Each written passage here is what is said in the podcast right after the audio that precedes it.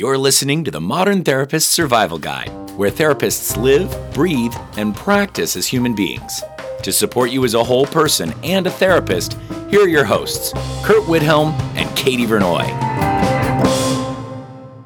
Welcome back, Modern Therapists. This is the Modern Therapist Survival Guide. I'm Curt Widhalm. My co host is Katie Vernoy, and as always, thank you for joining us if you wouldn't mind hopping over to wherever you listen to your podcasts and leave us a little review, give us some feedback about how we're doing. It really helps us out. Today, we are joined by Melvin Varghese. You might know him from the very popular Selling the Couch podcast. Uh, today's probably the most ambitious crossover episode in all of therapist podcasting ever. So, we're super excited to have Melvin here. Thank you for being here.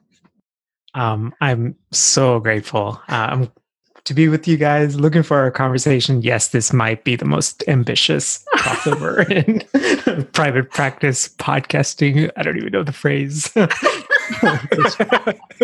well, I'm super happy to have you here, Melvin, because I uh, I've loved interacting with you. I was on your podcast a while back talking about my whole sacrificial helping thing, and so it's nice to be able to have you join us here because you have done so much for our community and amazing course to teach people how to do podcasting. You're starting a directory, you've got all of this stuff going on. So I will let you announce it versus just gushing over here. So tell us who you are and what you're putting out in the world. Yeah, absolutely. Well, my name is Melvin Varghese. I'm a licensed psychologist. Uh, I live here in Philadelphia, Pennsylvania. I never imagined living in the Northeast. I actually grew up in Texas. Well, I was born in India, but grew up in Texas the majority of my life. And so we, uh, we my wife and I, we got married and uh, we decided to settle here in the Northeast. So I, um, in back in 2015, I started selling the couch, and it was basically conversations. I was part of a group practice and I would meet with two of my colleagues and we would have these monthly meetings where we were trying to figure out how in the world do you start a private practice, what's working. And I had a random light bulb moment where I said, maybe people would really benefit from this if we turned this into a podcast. And, uh, and uh, yeah, since then I've been recording episodes and, and learning. And uh, one of the things that we've, I think, more recently have been emphasizing or, or trying to talk more about is what does private practice look like, not just within the therapy room, but outside of the therapy room. So, can you build courses? Can you do speaking?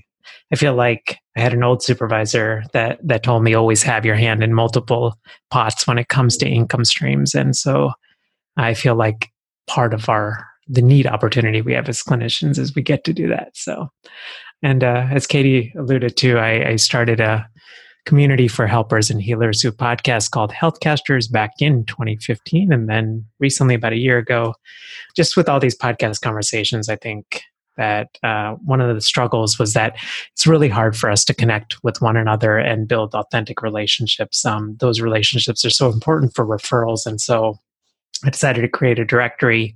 It's a directory like Psychology Today, but different in that it's actually focused on the clinician and private practice and it's meant just for us to be able to connect with each other and support one another.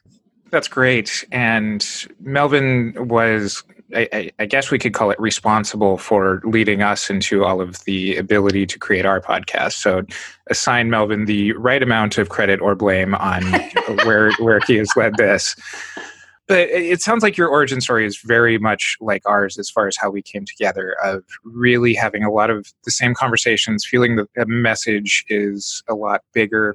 Tell us about some of the projects you're working on now because you are kind of taking over the world as far as being the go-to person for therapists in kind of this business aspect so it's it's been interesting, and I'm definitely like happy to share. Um, my life has definitely shifted a lot here in the last six months or so because uh, we welcomed our daughter into the world. Um, she came, yeah, she came to us seven weeks early, so that's been an interesting transition. Um, of being both a business owner and now being a daddy.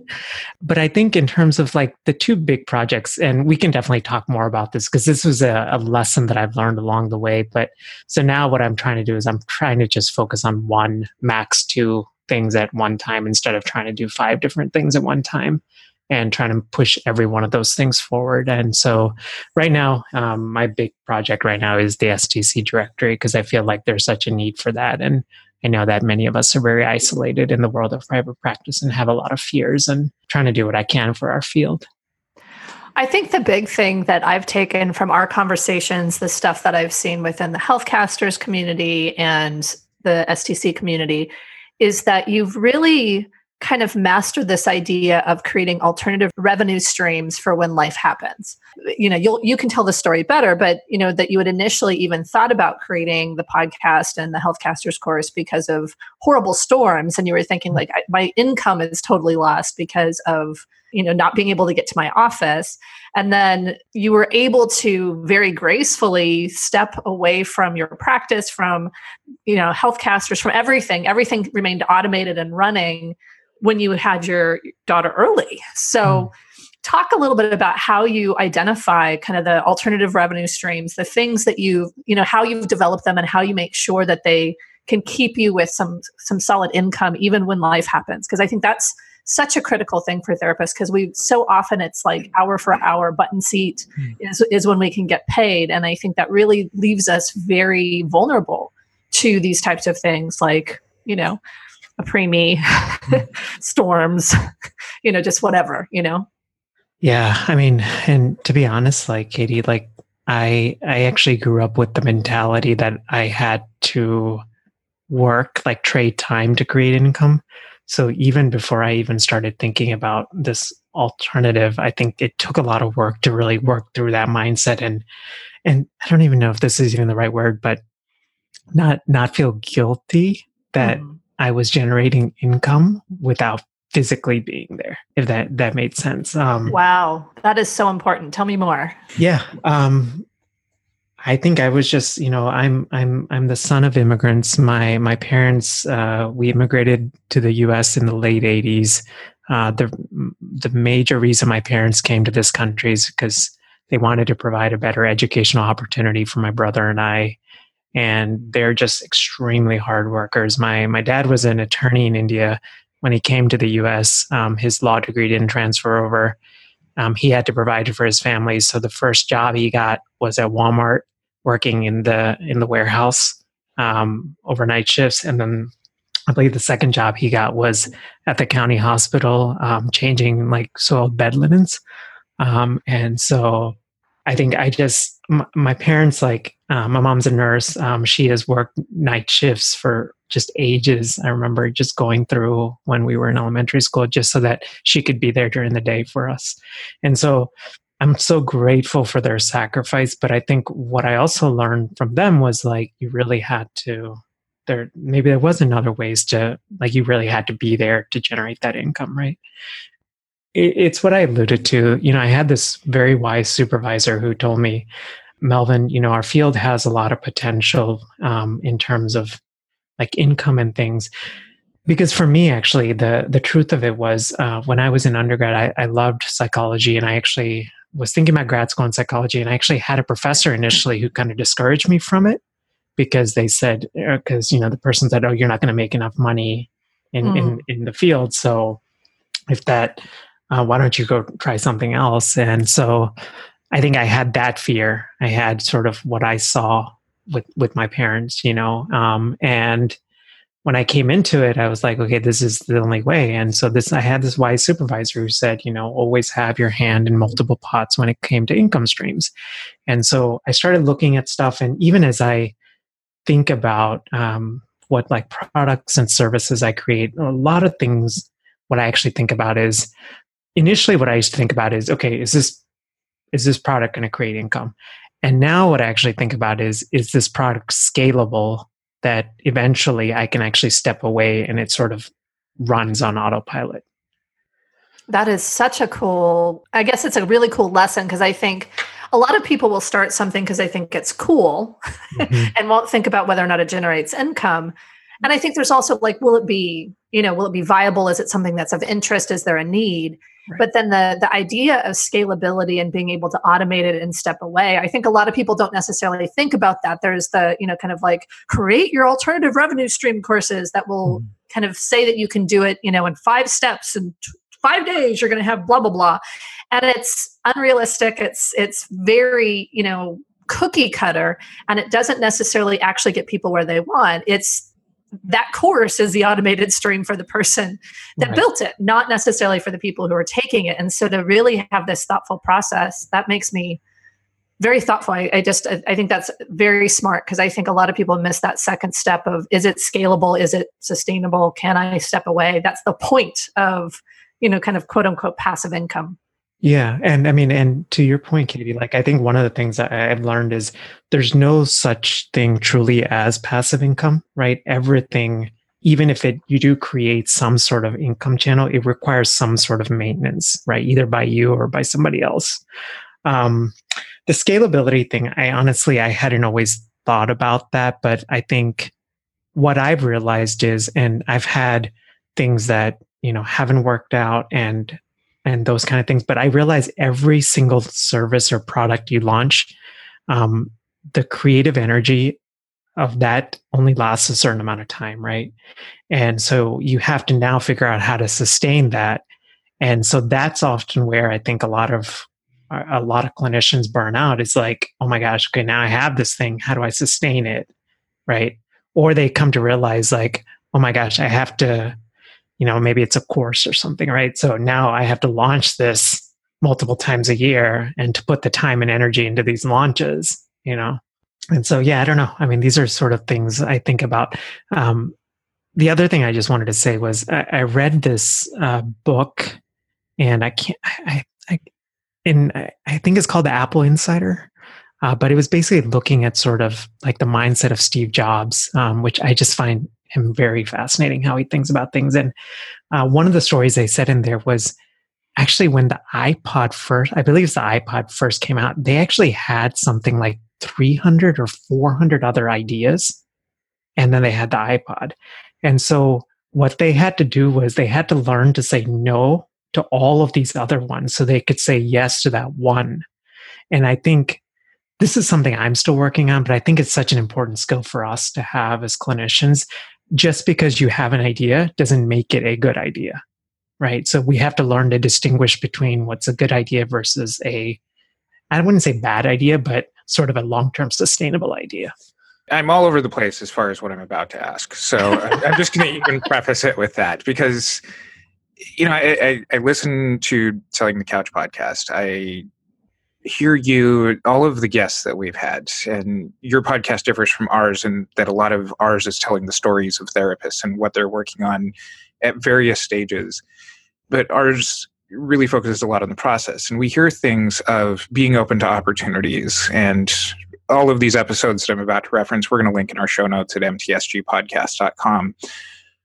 But we we also hear from one of our good friends, Ben Caldwell, about the stagnating wages as far as therapists go. And I've heard you say several times already today of needing to have your hands in multiple income streams and being able to say no to certain projects.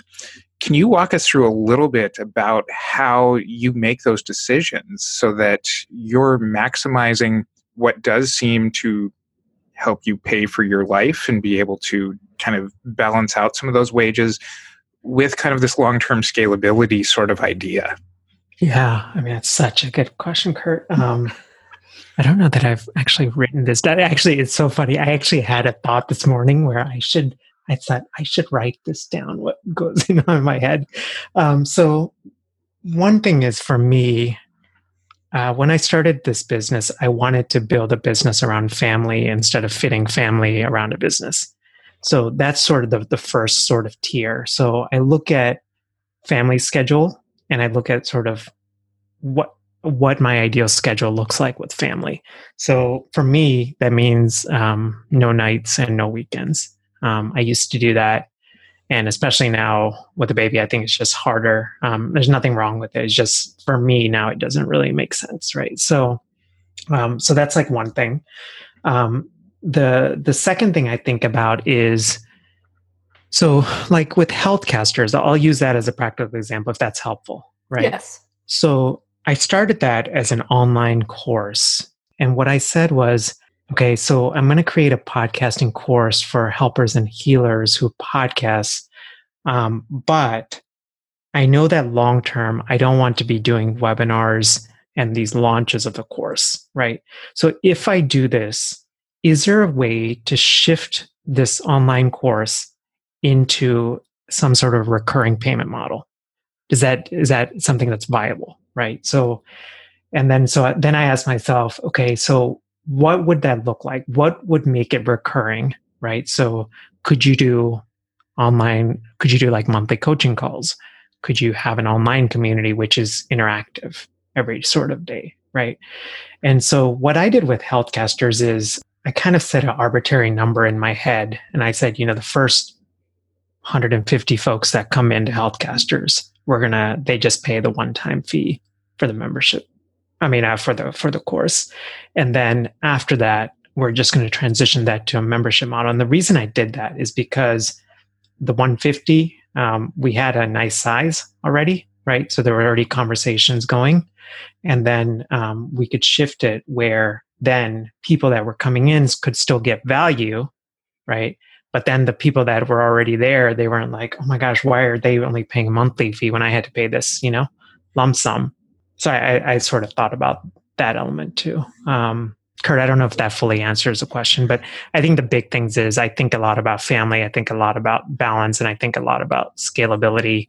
Um, I don't try to focus on more than one or two things at a time. I, I just, part of it I think is energy and, and part of it is having launched several things now, I realize how much time and energy it takes to create and launch and sustain something.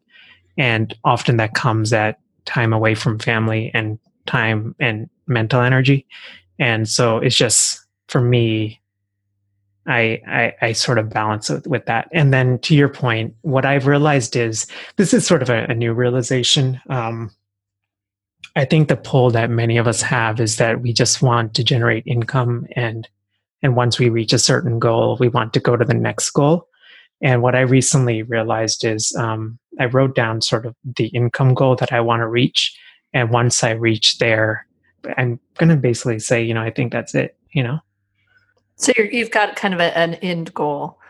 Yeah, like financially. This, this is what I've made it, and this is good enough, especially while my daughter's growing up, while I'm my life situation is is this way. I like that. I, I think I have a follow up question to what you were saying before.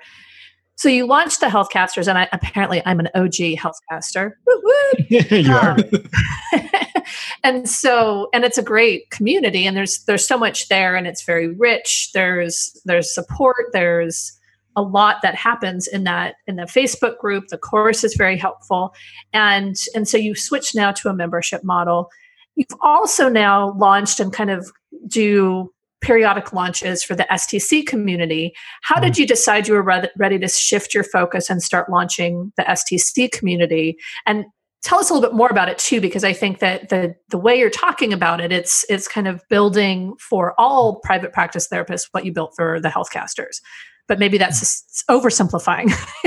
yeah, no, I um Man, I think you're giving me a lot of credit for, to be honest. Uh, a lot of this has been a little bit like chaotic and, and trying to figure out, you know, just what works. So with Healthcasters, um, one of the, like, I love reading. And one of the things that I just kept reading in these business books, especially like the, the book, The One Thing, that was like a game changer for me. And what that book alludes to is that the most successful entrepreneurs, even though it looks like they may have like 10 different products, what they're actually doing is focusing on one project at a time and making it viable before they move on to the next thing. So with Healthcasters, I launched it in 2015 and basically 2015, 2016, 2017, and half of 2018, all I did was work on that, tweaking the course, tweaking the webinar presentation, tweaking um, the community. Uh, what's the community going to look like? And then even toward the end of, I would say probably halfway to 2017, I started delegating things. And so literally what I do is, um, like for example, with Healthcasters, I write down all of the different things that I do. And then I make it, and then I, I put a check mark next to the something that can be delegated if I feel like somebody else could do that task at 80% of the quality that I do it. Mm-hmm. Um, so I heard that 80% quality um, in this leadership book that I read, uh, which I'm like 21 Irrefutable Laws of Leadership. Um, and so that book says, you know, one of the first uh, hires that you need to make is like a competent virtual, like an assistant. And so the way you figure out how to delegate is this 80% rule. And so that really spoke to me. And so I, uh, that's what I, I, I started doing. And so I worked all that. And then from 20, late 2017, all of 2018, I just focused on the STC directory. Um, but the Healthcasters was always running in the background, uh, but I had delegated a lot of that, right? And even with Healthcasters now, um, I I have distinct blocks of time. This is going to be really nerdy. Maybe I'll show you guys this at some point. but I actually have an Excel document that is broken down to the half hour. Um, and it tells me exactly where I should be and what I should be doing it doesn't always like flow cleanly, you know, especially with the, with the child. But um, but I do blocks of time. So like even social media time, um, like I only I'm on social media only 30 minutes a day. And so I'm not because what I used to do was be on social media in the morning, wait for somebody to respond, and then come back on, you know? And it was just distracting me too much. Yeah. So what I do is I block that time and then I block time for like big projects. So if the customer is always right, and and I understand in, in business terms that that's actually where they're spending their money, not what they're claiming and yelling at, at sellers. But if the customer is always right, how are you listening to your customers? How do you determine what they're asking for, what they're responding to, what they need? And especially being somebody who's at the the front edge of being kind of the therapreneur of you know a business to business enterprise for therapists like how do you identify what these needs are in in creating these spaces so that way they they make it onto your project list? Great question.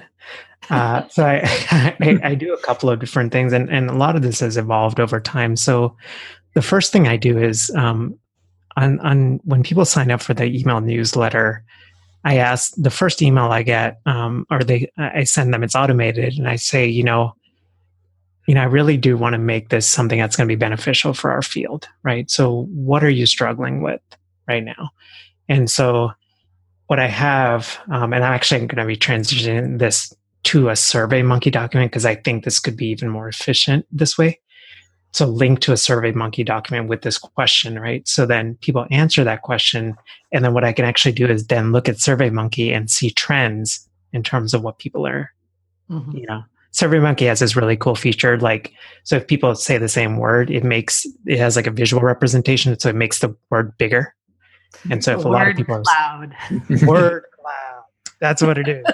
Uh, it's so cool. It, like it, I had one where it was just a, a, single word. I was like, okay, that's probably the trend. yeah, so I, I do that. Um, uh, I think one of the things I, I look at online communities and I see the conversations that are happening there um, and so, as much as I can, I, I try to follow those trends. Um, actually, surprisingly, one of the most effective ways has just been reaching out to people like randomly. Like I'll send them an email and I'll be like, "Hey, uh, you know, this is really weird, but this really is me. I can, can get on like a thirty minute chat because I kind of want to hear what you're what's going on and and you know." And that those conversations have been really helpful. So what I usually do is I will I ask them for permission. I say, you know, would it be okay if I record this? And then we make a transcript of that conversation. And then what I do is I go through and sort of highlight sort of the key struggles and pain points and stuff like that. And then what I'm generally looking for is is sort of big trends. So with Healthcasters, one thing I knew is that I, I launched the podcast and then folks started reaching out to me, being like, Melvin, what did you do? How did you launch this? And then I, I generally knew that you know, I know that our field generally like struggles with technology and and sort of things, and so I like technology and I like breaking it down. And so I was like, maybe there's a need there. So I did a little bit more research and I asked people, you know, hey, you know, would you would this be helpful for you? And then I had beta testers for the course. So I that's a big thing I always do. I always have a beta like testers. Um, those folks usually get like a really nice discount on stuff. So mm-hmm but the whole point for me at that point is not to create income it's actually to see if the product is viable and make the product the best it is. And then i and then i kind of just go from there um, after the beta testing. And then i'll i'll um, scale it to sort of the next level like a public launch and then go from there. That is a very thoughtful and strategic process and i don't know that most therapists do that. I i, I know that Curt and I have tried to do some of that, but I don't know that we could have elucidated that what that well.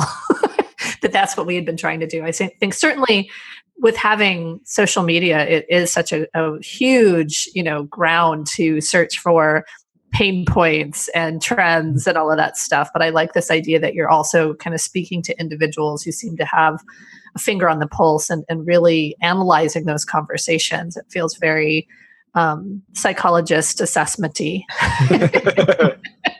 yes, I uh, I think there's so much data that we can gather from live conversations. You know, for sure, for sure. I guess, and th- this is your the project you're working on now. So we've been talking a lot about the Healthcasters, which is a great course and has so much information and, and really, really helpful to get the practical steps, and then a, a, a you know a community that's very supportive. But with the STC community, I think you've you've barely touched what that is. And i think that's something that i'd really like to know more like your thought process behind what is it? What is it becoming? Uh, because i think that's something that a lot of folks are really looking at how do people get more clients? And and kind of we've talked to other people who have directories who have communities and, and there's a lot of how do you get in front of the right client? Mm-hmm. but you're talking about how do we connect as private practice clinicians? And i think that's just a very different way to think about it. So so explain a little bit more the business concept here, sir. Yeah, absolutely. So uh, again, like I, I got a lot of data from just these podcast conversations I was having. You know, one of the questions that I often ask ask clinicians, um, ask our colleagues is, you know, how are you getting clients? Like, how are you sustaining the practice? Right? Because at the end of the day, that's that's what folks want to know. And the and the answer that comes up over and over again is, you know, I have a great referral stream, especially with other colleagues um, who may not work in the the spaces and the niches that I'm interested in, right? And so I was I took that idea and I was like, okay, so we have things like Facebook groups. I mean, you know, like and and they seem to work, but there's still this disconnect of you know maybe we'll type something we get an answer but how do we sort of more authentically connect right? And mm-hmm. how do we for example like how do we use technology? Let's say that you know i i've got you know I, somebody a client reaches out to me and works um, you know they're struggling with an eating disorder. That's not an area that i have a lot of specialty in right? How would i cl- connect with another clinician that works with eating disorders right? And so um, I just began to think about different things. And then I was like, oh, you know, what if we could really use like technology? So, for example, like with the STC directory, one of the things that it's integrated with Google Maps. So you could actually run a filter and say, okay, I need to find every clinician that works with eating disorders. And so then it pops it up on a Google map of all the clinicians. And then if you hover and click their name, you get their office information, for example. Right. And so I felt like that was a lot more easier and efficient than um, trying to maybe post on a Facebook group and waiting yeah. for an answer.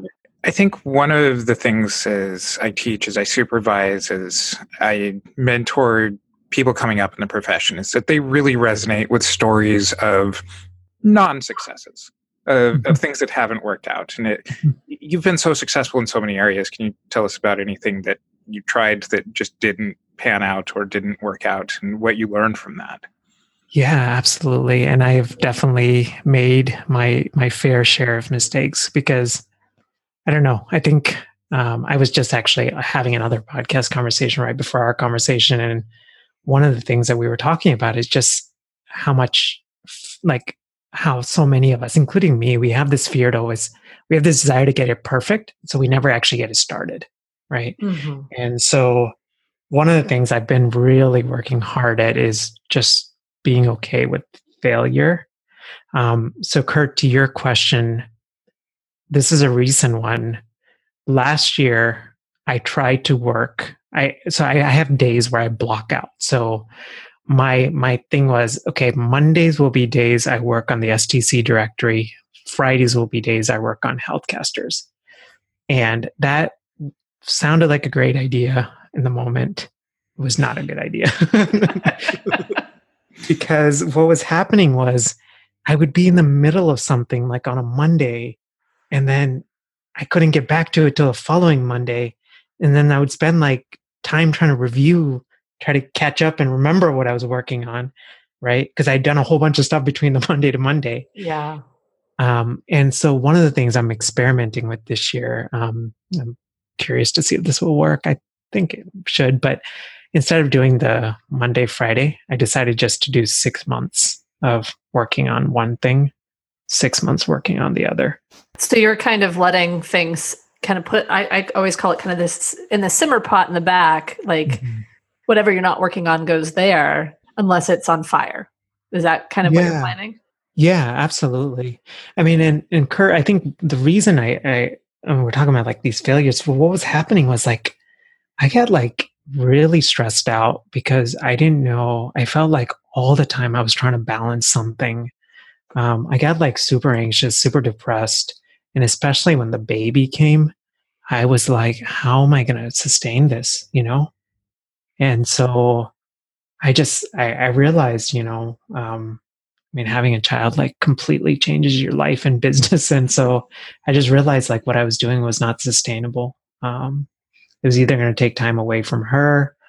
It was going to, it was definitely already taking a toll on my health. So I just couldn't, trying to do the multiple projects at one time and trying to like carry the ball forward.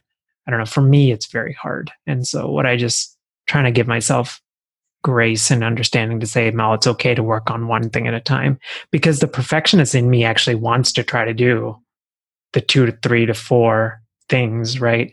And I almost like take pride in that. Like even when you guys said it, like at the very beginning, and there was this part of me, like I was like kind of prideful about it, where you said, "Man, you're doing all these things," but the thing is like it's not really sustainable in the long term you know? It's really not so. Yeah i'm glad you said that because you know Curt and i have no idea what you're talking about. We aren't doing too much at all. Um, and we're not perfectionistic either. No no not even a little. But the, the funniest part about that is i think you're one of the most humble people i know melvin because you you approach all of your projects with humility with thoughtfulness and i think that you are able to put yourself out front because you you know that what you what you're doing is needed. I think that's to me that's how i see the research is is okay i've identified this is going to work. This is going to this is going to help me and my family. This is all this stuff. Okay so part of that is that i have to be up front and promote this thing or i have to be in this persona but there's never like oh i want to be in front of everybody. This is amazing. It's more you know in a humble way i come forward with this service that i have to offer. And i think that's and i think i said this on your podcast too. It's just like i think to me that's such a strong, wonderful brand. I don't know that you've thoughtfully done it, but it certainly is a, an amazing personal brand to kind of come forward and and be this humble leader. You know, this person who's coming for, forward, showing leadership, saying, "This is how I do it," and the authenticity and the, the the truth that you share about how hard this is is i think so powerful for therapists. And i think therapists do get in this space of if it's not perfect i shouldn't do it or who am i to come forward and do these things? And so to me that's been i think the biggest inspiration i've i've gotten from you. And so i just wanted to thank you for that but to also comment on i don't think that i would ever be worried that you were too prideful.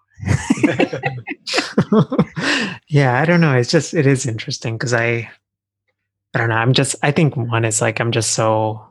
I I, I was I, I get to be in a country where I get to build a business.